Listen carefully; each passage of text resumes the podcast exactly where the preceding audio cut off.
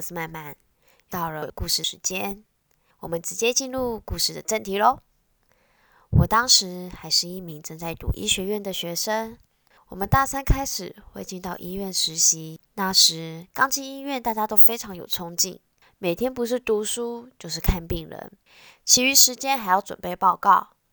一天睡的时间常常不到4个小时，在这种身体与精神都非常虚弱的情况下，听说是最容易与另外一个世界产生交流的。还记得那天，我们跟着主治医师，我们通常都会直接叫老师，我们跟着老师一起在加护病房查房。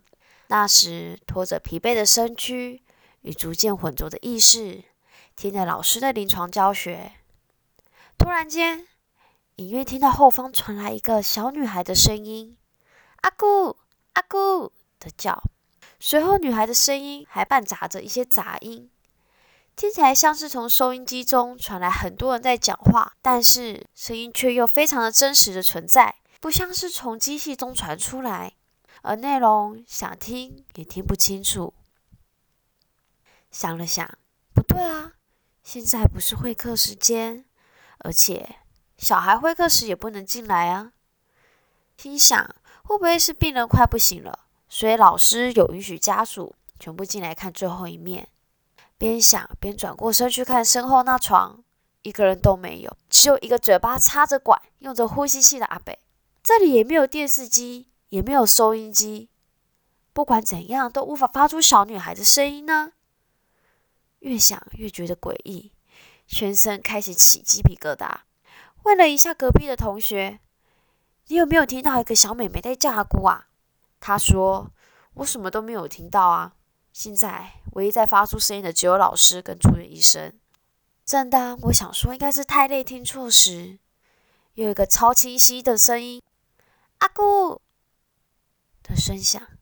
我眼前仍然还是只有那位病人，但是我还是清晰的听到他的声音，就出现在我眼前那个位置。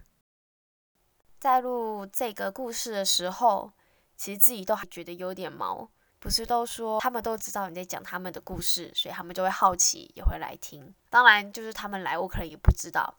这个故事呢，遇到应该只是刚好磁场合，所以刚好听到了他的声音，而其他的杂音可能刚好也只是我跟他们磁场不合，所以听不清楚他们在说什么。人到生命中的最后一刻，听说都可以遇到一些之前的家人或者祖先。在那个时候，我也还只是个学生，我其实从小就知道，我有时候会遇到这种事情，可能刚好跟谁磁场合，不一定会产生交流。但是呢，可以感受得到他们的存在。在医院实习那时候就遇到这种事情，那时候就开始在想，我真的还要再继续走下去吗？如果我继续读下去的话，我以后一定是在医院工作啊。那我以后在医院工作一定会遇到更多这样子的事情。但是其实仔细想想，不管在哪里工作，都有可能会遇到这样子的事情，所以就继续在医院待下来了。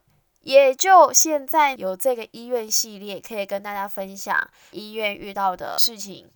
可能是跟漂朋友有关的，可能是跟在医院看到的一些人情方面、感情方面的、家庭方面的故事，或者一些启发，分享给大家。好，那今天的鬼故事就分享到这边。还有想让我说的故事或讨论主题，以及任何想说的话，都欢迎到我的 IG 或传 email 跟我说说吧。不要害怕，相信一切都会好的。我们下次再见。